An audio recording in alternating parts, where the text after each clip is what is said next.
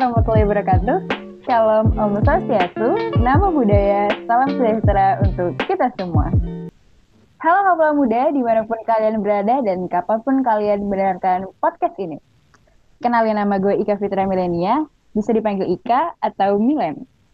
Pada kesempatan kali ini, gue akan berpodcast dengan membawakan suatu topik yang tentunya lumayan hangat diperbincangkan oleh seluruh masyarakat Indonesia – Tentunya dari kalangan muda sampai kalangan tua, dari tokoh masyarakat kecil, menengah maupun atas, yakni tentang vaksin COVID-19, khususnya bagaimana cara menyikapi atau mengatasi disinformasi mengenai vaksin COVID-19. Tapi tunggu dulu, sebelum membahas lebih dalam mengenai itu semua, gue nggak sendirian ngoceh di sini nih. Tentunya gue akan ditemani oleh satu narasumber gue bernama Rizali Putra Haryanto. Langsung aja kita sapa. Halo Mas Ijal. Halo. Oke, okay. nah guys, Mas Ijal ini adalah mahasiswa semester 8 asal Jakarta. Oke, okay, ini ya. Oke, okay. halo Mas Ijal, apa kabarnya? Gak kerasa ya, aku, Mas Ijal, dan semuanya yang mungkin lagi denger podcast ini udah setahun lamanya hidup berdampingan dengan COVID-19. Dan bisa dikatakan hampir semua orang kebiasaan sehari-harinya berubah nih ya, karena mungkin adanya protokol kesehatan ya yang harus ditaati oleh kita semua yang tadinya bisa beraktivitas dengan bebas sekarang harus terbatas karena adanya social distancing yang menyebabkan kegiatan pendidikan, pekerjaan, dan hal-hal yang bersifat kerumunan atau keramaian harus dibatasi dan dikurangi. Nah, untuk Mas Jal sendiri nih dalam kurun waktu satu tahun bersama pandemi ini kegiatannya ngapain aja sih Mas? Oke, udah setahun ya. Iya. Kalau gue sih pandemi ini hmm. kuliah ya, kuliah online gitu. Kuliah online, gue dari semester 6 berarti semester 6 itu berarti semester pertama itu gue kuliah online di rumah hmm. terus semester 7 gue kuliah online di kampus soalnya gue persiapan KKN skripsi hmm. terus sekarang semester ketiganya maksudnya semester 8 ya gue di skripsian aja sih gue di kampus soalnya bolak balik kampus kan okay. terus gue banyak ini ya gue lihat-lihat gue sering-sering lihat juga berita tentang covid gitu covid 19 yeah. nih termasuk di Twitter nih gue kali Twitter kawal covid 19 soalnya tiap hari ada updateannya di situ hmm. grafiknya turun sih ya makin hari. Alhamdulillah. Yeah. terus gue sih kalau beraktivitas ya beraktivitas umum gitu gue masih biasa sih bersosial sih. Kayak makan bareng sama teman main ke tempat wisata gitu-gitu. Yang penting patuh aja sama protokol kesehatan. Gue selalu bawa masker sanitizer gitu-gitu. Terus kalau tempatnya tempat wisatanya atau tempat makannya rame ya gue mikir-mikir sih. Gue lihat dulu nih ini yang penting jaga jarak kan. Ya itu kesadaran masing-masing sih. Oke. Okay. eh anak Twitter banget ya si Jale berarti ya. Oh, iya iya, iya. Oke. Eh, berarti ya masih bersosial kayak biasanya lah ya nggak ngurung diri banget gitu ya. Yang penting uh, masih tetap mematuhi protokol kesehatan yang berlaku. Seperti itu ya Mas Ijal ya. Oke. Okay. nah tapi tahu nggak sih Mas wabah COVID-19 ini sudah ada vaksinnya. Ya yang seperti kita tahu lah ya di berita-berita dan media massa. Orang yang divaksin pertama kali yaitu yang terhormat Bapak Presiden kita yang kemarin sempat disiarkan langsung proses pemberian vaksinnya gitu. Nah, e, mengenai COVID-19 ini yang sudah ada vaksinnya gimana nih tanggapannya Mas Hijau? Oke, vaksin ya. Ini luar biasa sih kemarin gue lihat juga ya Bapak hmm. Presiden jadi penerima vaksin pertama. Wow, gitu kan kita rakyatnya dari lihat. Iya, iya, iya. ya udah terus jadi kan kita juga iya, enak ngikut kan divaksin juga gitu. Ya, teman-teman gue beberapa yang kerja teman-teman saudara-saudara yang kerja di BUMN itu udah pada divaksin sih. Kalau iya. mahasiswa belum ya. Kita kita kan dulu juga mahasiswa, gue mahasiswa, kita belum. Seingat gue sih, gue baca-baca sih ini pertengahan tahun ini kayak ya semester depan lah kira-kira kita baru dapat divaksin ya tunggu-tunggu sambil tadi patuhin protokol kesehatan jaga jarak gitu lah. Iya gitu ya. Ya kita, kita tunggu aja ya ya. Mudah-mudahan semester depan kita sudah bisa berkuliah seperti biasa ya. Oke. okay. Nah, ngomong-ngomong tentang vaksin nih, yang tujuannya diberikan kepada kita untuk membuat sistem kekebalan tubuh mengenali dan mampu melawan saat terkena penyakit tersebut, khususnya penyakit COVID-19 ini, ternyata banyak sekali loh isu-isu atau hoax dan informasi-informasi yang belum tentu terbukti kebenarannya nih. Nah, gimana nih menurut pendapatnya Mas Ijal mengenai hal tersebut nih, mengenai hoax-hoax atau informasi yang belum jelas mengenai vaksin ini gitu? Oke, ini menarik nih. Jadi gue juga sering nih kalau gue lagi lihat COVID-19 gitu kabar-kabarnya banyak gitu postingan-postingan kabar-kabar hoax-hoax nih. Lucu-lucu gitu loh. Ada ya vaksin inilah, vaksin itulah. Ada salah satu yang lucu tuh yang ini. Yang kalau kita divaksin nanti kita bisa jadi titan gitu. Ini lucu banget ya orang-orang gitu. Ada-ada gitu. Ada lucu sih ya ya. Oke oke, deh bahas mengenai hoax-hoax yang beredar nih ya. Sebelumnya dikutip dari Kamus Besar Bahasa Indonesia. Hoax adalah berita bohong atau berita yang tidak bersumber. Mengenai vaksin COVID-19 ini tentunya ada beberapa informasi atau yang bisa dibilang hoax ya yang aku yang akan aku bahas nih sama Mas Ijal. Nah, hoax yang pertama yakni mengenai kelinci percobaan. Katanya Indonesia ini menjadi kelinci percobaan mengenai vaksin. Pernah dengar nggak Mas tentang hoax kelinci percobaan ini? Gitu? Oke, ini malah ini salah salah satu yang pertama kali yang gue telusurin sih kelinci percobaan ini karena menarik gitu. Gue lagi lihat-lihat biasa nih, tiba-tiba di Twitter itu ada postingan Facebook gitu kan. Jadi hmm. mengatakan bahwa kita jadikan kelinci percobaan nih Indonesia nih divaksinasi nih. Kelinci percobaan. Ini apa nih? Terus gue lihat kan ini apaan sih gitu. Terus, okay. terus gue lihat ya masuk akal sih alasan-alasan mereka gitu kan. Cuma ini postingan Facebook gitu loh. Cuma ya lu ngomong doang gitu kan. Cuma status Baik, ya. karena gue tertarik gue ya udah cari. Hmm. ah gue cari cari tadi kan gue bilang itu awal-awal makanya gue semangat nih nyari wah gue cari aja ini apa nih gitu kan. Terus ya ada beberapa sumber lah sekitar lima lebih. Itu di media massa nasional ya paling enggak kredibilitasnya lebih terjamin lah daripada di seliweran-seliweran orang gitu kan. Ya gua baca-baca. Di situ uh, oh tadi lagi ini dulu di postingan itu itu masalah utamanya. Masalah utamanya itu ada di ada yang ngefoto itu di vaksinnya ada label only for clinical trial hanya untuk uji klinis. Masalahnya orang-orang anggapnya itu untuk uji klinis berarti kita jadi kelinci percobaan dong. Nah di artikel banyak nih ya only for clinical trial. Bener adanya bener adanya nah ini ini uh, yang ngomong waktu itu uh, dari dosen UGM prof. ini guru besar guru besar UGM itu Prof. Triwibowo namanya. Itu tuh menjelaskan ya perihal tentang vaksin Sinovac ini. Itu udah ahlinya nih profesornya mau udah ahlinya.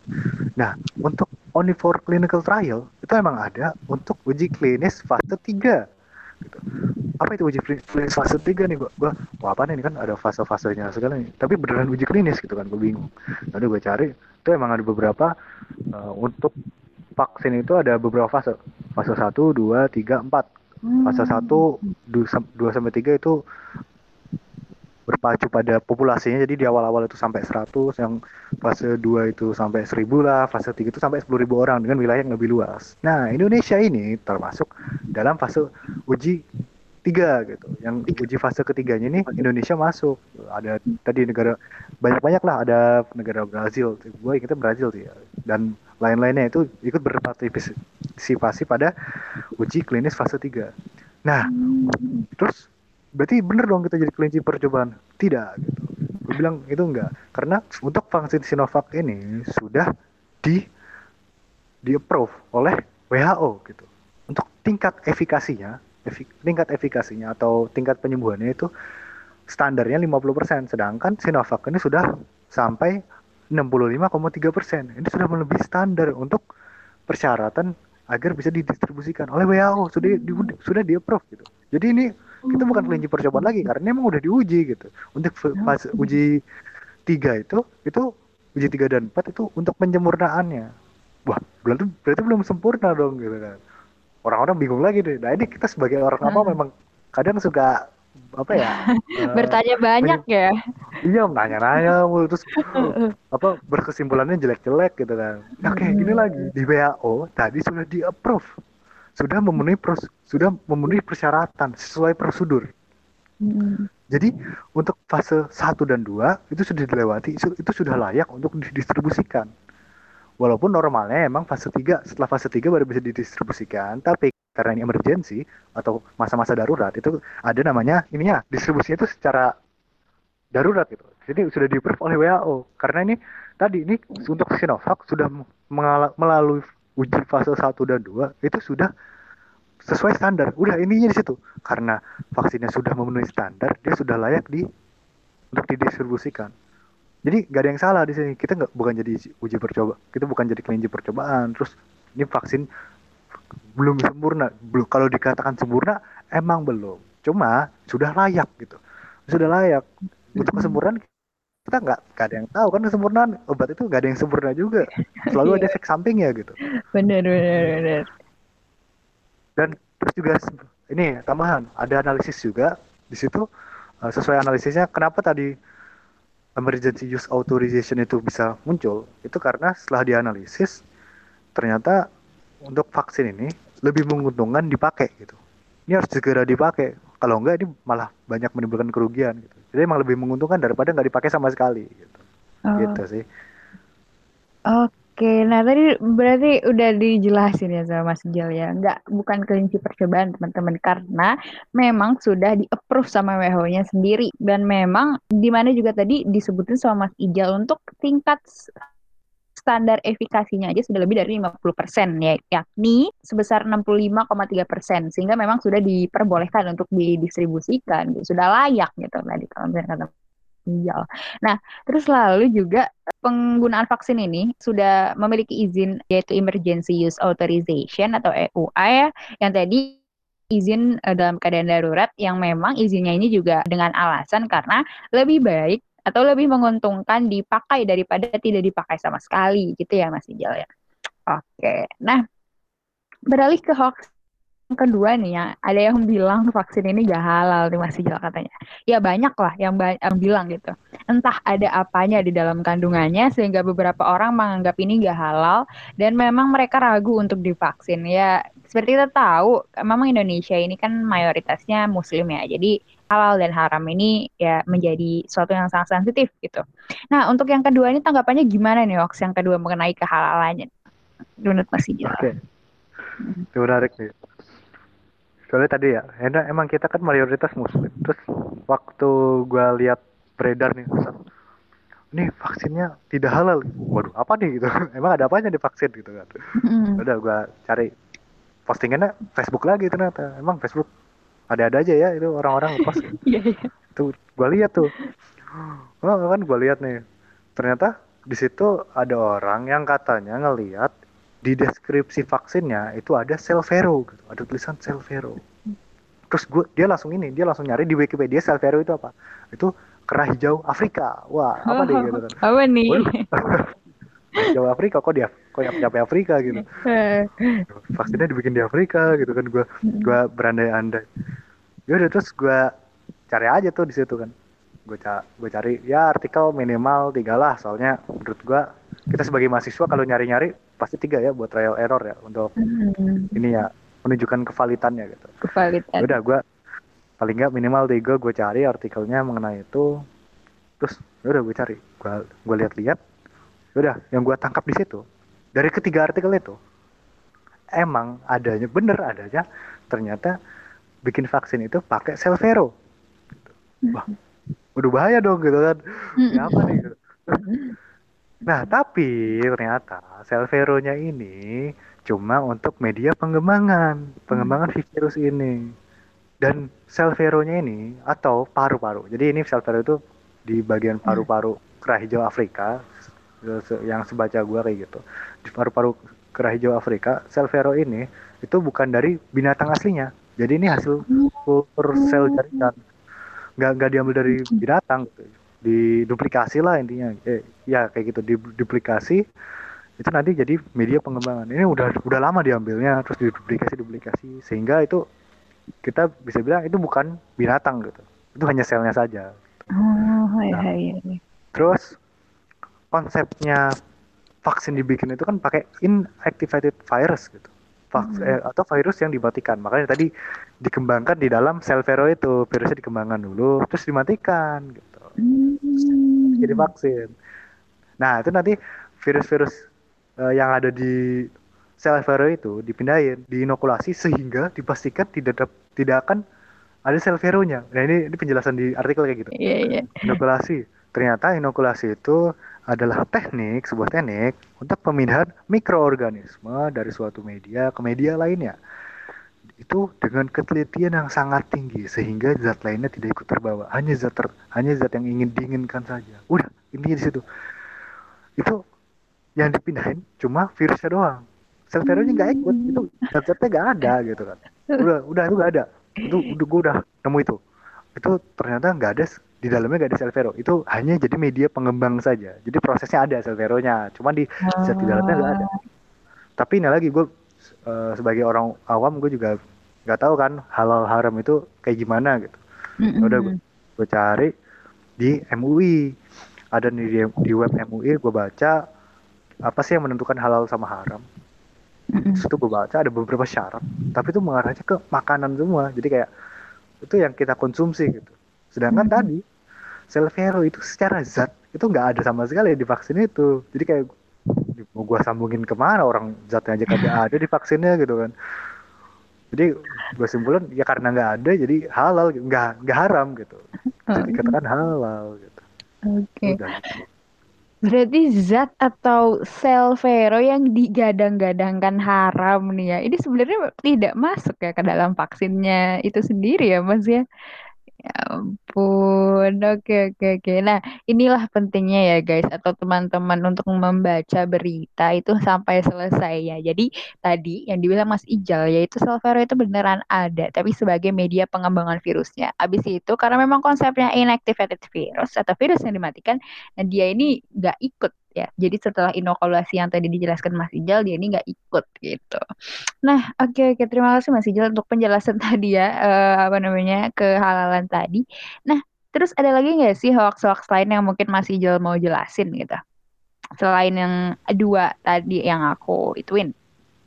Oke, gue ya berarti ya. Uh, banyak sih sebenarnya gue itu baca-baca nih baca berita ini ada hoax ini ada hoax ini gitu tapi mungkin tadi yang gue menarik tadi sih yang tadi efek samping deh efek samping.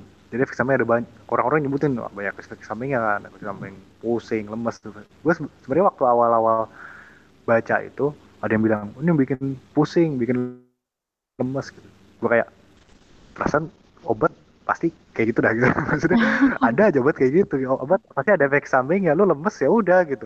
Iya, iya. efek samping ya udah asalkan lu lemesnya nggak sebulan gitu itu baru gue panik gitu kalau misalnya hmm. lu cuma lemas sehari dua hari ya oke okay lah itu efek dari vaksinnya efek samping gitu. Iya, nah iya. tapi ada satu yang menarik perhatian gue itu fenomena ADE tiba-tiba ada ADE jadi ada banyak nih wah pusing lemas bla bla bla. Terus tiba-tiba ada ADE gitu. ADE gue baca-baca bakal berbahaya gitu. Oh apa yang berbahaya gitu. Gue gue cari aja. Di situ ADE itu antibody dependent antibody dependent enhancement nah itu antibody antibody dependent berarti uh, itu si vaksin ini bakal bisa intinya vaksin ini bakal menguatkan si virusnya. Si virus ini malah lebih kuat gitu kalau kamu kasih vaksin. Wah ini hmm. ini bahaya emang gitu. Kalau kayak itu berarti bahaya emang bahaya dong yang ini bahaya dong. banget dong malah menjadi-jadi oh, iya. Nah ada-ada aja nih terus gue langsung cari aja deh kan. Ini apa nih ada ada kemungkinan nggak ada jadi gue cari di beberapa artikel yang minimal tiga tadi uh, untuk ADE ini belum ada buktinya bakal kejadian. Kalau mungkin, itu mungkin karena semua virus mungkin terjadi. Tapi nggak ada oh. yang membuktikan bahwa ini bakal terjadi. Oke, gua ini gue kasih tahu yang lain. ADE itu sampai sekarang hanya pernah terjadi di demam berdarah, virus demam berdarah. Hmm. Ya itu. Hmm. Nah, Terus virus demam berdarah itu otomatis sudah diteliti dong. Ini karakteristik apa sih yang menyebabkan si ADE ini gitu. Dan itu tidak ada di corona. Maksudnya di virus corona ini karakteristiknya sangat berbeda dengan si demam berdarah ini. Jadi di sini belum ada yang membuktikan bahwa itu bakal kejadian. Mungkin itu mungkin karena semuanya mungkin gitu. Mm-hmm. Mungkin ada di lain ADE itu bakal mungkin kejadian gitu. Maksudnya tadi virus-virus lainnya pun itu ada kemungkinan kejadian tapi belum ada yang membuktikan itu bakal terjadi gitu. Ya udah intinya di situ. Ya kalau bingung-bingung gini yang baca-baca dulu lah gitu. Cari-cari ilmunya dulu gitu. Oke, nah tuh guys, jadi bener ya. Jadi memang uh, hoax mengenai fenomena ADE ini uh, apa namanya belum terbukti gitu di berbagai sumber. Memang ada terbukti di suatu penyakit yaitu penyakit demam berdarah. Namun memang beda kasus. Jadi maksudnya memang di virus corona ini nggak vaksinnya dia tidak menimbulkan ADE gitu. Atau tadi antibody dependent enhancement. Dan juga ya kalau misalnya mau ngomongin efek samping tadi ya kalau dibilang sama Mas Ijal pasti ada gitu loh obat obat aja mungkin yang obat biasa aja ada gitu efek samping untuk seperti uh, ngantuk atau dan lain sebagainya. Nah, maksudnya masa se sejenis vaksin itu nggak ada gitu dan kemungkinan memang ada, cuman tidak terbukti sekali lagi ya teman-teman gitu. Nah, nih guys, udah dijelasin ya mengenai hoax-hoax yang beredar tadi oleh Mas Ijal dan sudah dijelaskan juga sumber-sumber yang terpercaya tentunya bahwa isu-isu yang tadi itu kurang akurat kebenarannya atau cuma hoax semata gitu ya. Nah, mungkin sebelum Mas Ijal ngejelasin, aku juga merupakan korban hoax nih, makanya kan aku juga meminta penjelasan ke Mas Ijal ya sebagai mahasiswa dan pengamat juga yang mungkin lebih paham. Nah, untuk menyikapi hoax-hoax seperti itu, kira-kira kiat-kiat atau cara menyikapi hoax yang beredar khususnya vaksin ini ya yang berkaitan dengan kemaslahatan masyarakat luas ini gimana sih Mas kayak cara menyikapinya gitu eh, hoax-hoax yang tadi gitu. Hmm. Oke, menarik nih. Caranya ya beberapa sih yang gua bisa kasih tahu mungkin ya. Ini dia yang paling penting. Poin pertama yang paling penting itu jangan disebar-sebar gitu. Lu lu cuma baca doang nih cuma lewat berita terus lu sebar-sebar ke yang lainnya tapi lu nggak tahu itu kebenarannya kayak gimana gitu. Nah hmm. itu biasanya nih yang pertama kali kelihatannya judulnya dulu nih. Lu lihat judulnya kan? Judulnya lu terprovokasi dulu nah itu jangan terprovokasi. Hmm. mungkin lu bisa li- berawal dari situ lu cuma baca judulnya ini bakal berbahaya bla bla oh ini apa enggak tadi vaksin Sinovac tidak halal gitu. Mm -hmm. terus lu waduh gak halal nih ya gitu. Lu, lu langsung simpulkan kayak gitu tapi tanpa lu baca-baca lagi bawahnya gitu kan. Hmm, langsung percaya. Yang kayak gitu. Nah itu lu hindarin kayak gitu. Lu lu baca-baca dulu sampai detail bawah.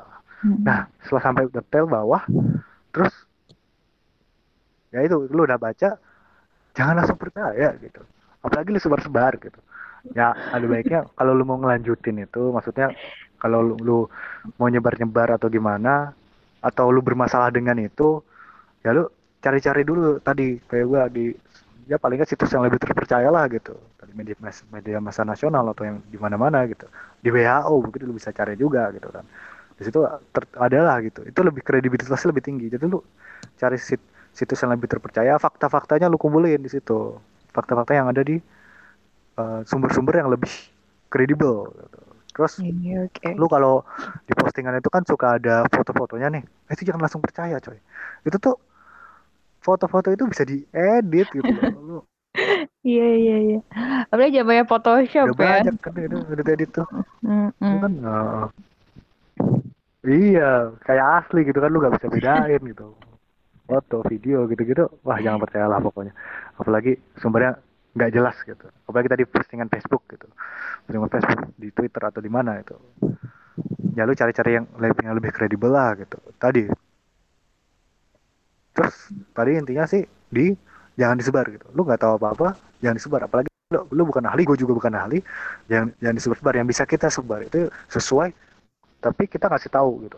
Kayak gue tadi gue cari-cari di beberapa sumber ya udah gue sampai itu. Gue sebenarnya juga bukan ahlinya gue itu. Gue tadi hanya menyatukan beberapa dari sumber-sumber yang menurut gue lebih kredibel daripada hoax-hoax yang beredar gitu. Gue tahu nih dari artikel-artikel ini seperti apa gitu menyebutkannya ya kalau lu bener-bener mau ini ya bener-bener mau sangat kredibel gitu itu ujung-ujungnya ya lu konfirmasi ke yang ahli atau yang bersangkutan gitu lah. Lu vaksin atau terutama vaksin mungkin lu bisa ini tanya-tanya nih kak ahli medis di mana? Atau tadi profesor UGM tadi Pak Prof. Triwibowo lu bisa tanya langsung gitu. Langsung ke beliau ini kayak gimana Pak? Emang gitu hmm. gitu sih terus konfirmasi dulu. Udah itu paling Oh iya, oke. Nah, tadi dijelasin ya sama Mas Jal ya. Jangan yang pertama jangan terprovokat, terprovokasi oleh judul atau oleh apa pun ya. Biasanya ya broadcastan atau dari WhatsApp itu ditambah broadcastannya isinya ditambah cocokologi gitu ya. Jadinya benar-benar kayak wah mendukung sekali nih sama judulnya gitu ya. Apalagi ditambah gambar yang mungkin um, bisa kita entah itu asli atau palsu gitu kita anggap asli. Wah, ini beneran nih gitu. Kita langsung yakin atau langsung percaya aja jangan kayak gitu ya guys. Jadi benar-benar harus memang dicari terlebih dahulu sumber-sumber yang terpercaya. Dan jangan langsung forward atau jangan langsung nge-reshare gitu. Nah terus itu yang terakhir tadi juga kalau misalkan memang masih kurang yakin atau ragu dan lain sebagainya langsung aja gitu klarifikasi kepada yang menguasai gitu. Sekarang ini kan tentang COVID-19 tentang kesehatan gitu.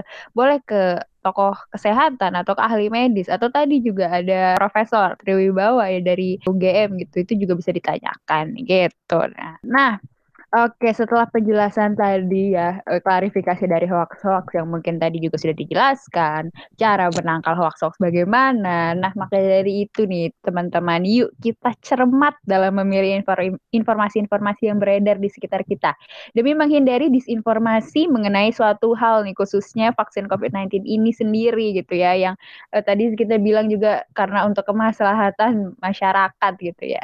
Nah, oke terima kasih banyak kepada Mas Ijal yang sudah mau menemani podcast gue kali ini. Oke. Okay. Eh, nah, semoga ke depannya kita lebih cermat lagi ya guys, oke, okay? untuk memilih informasi-informasi tersebut.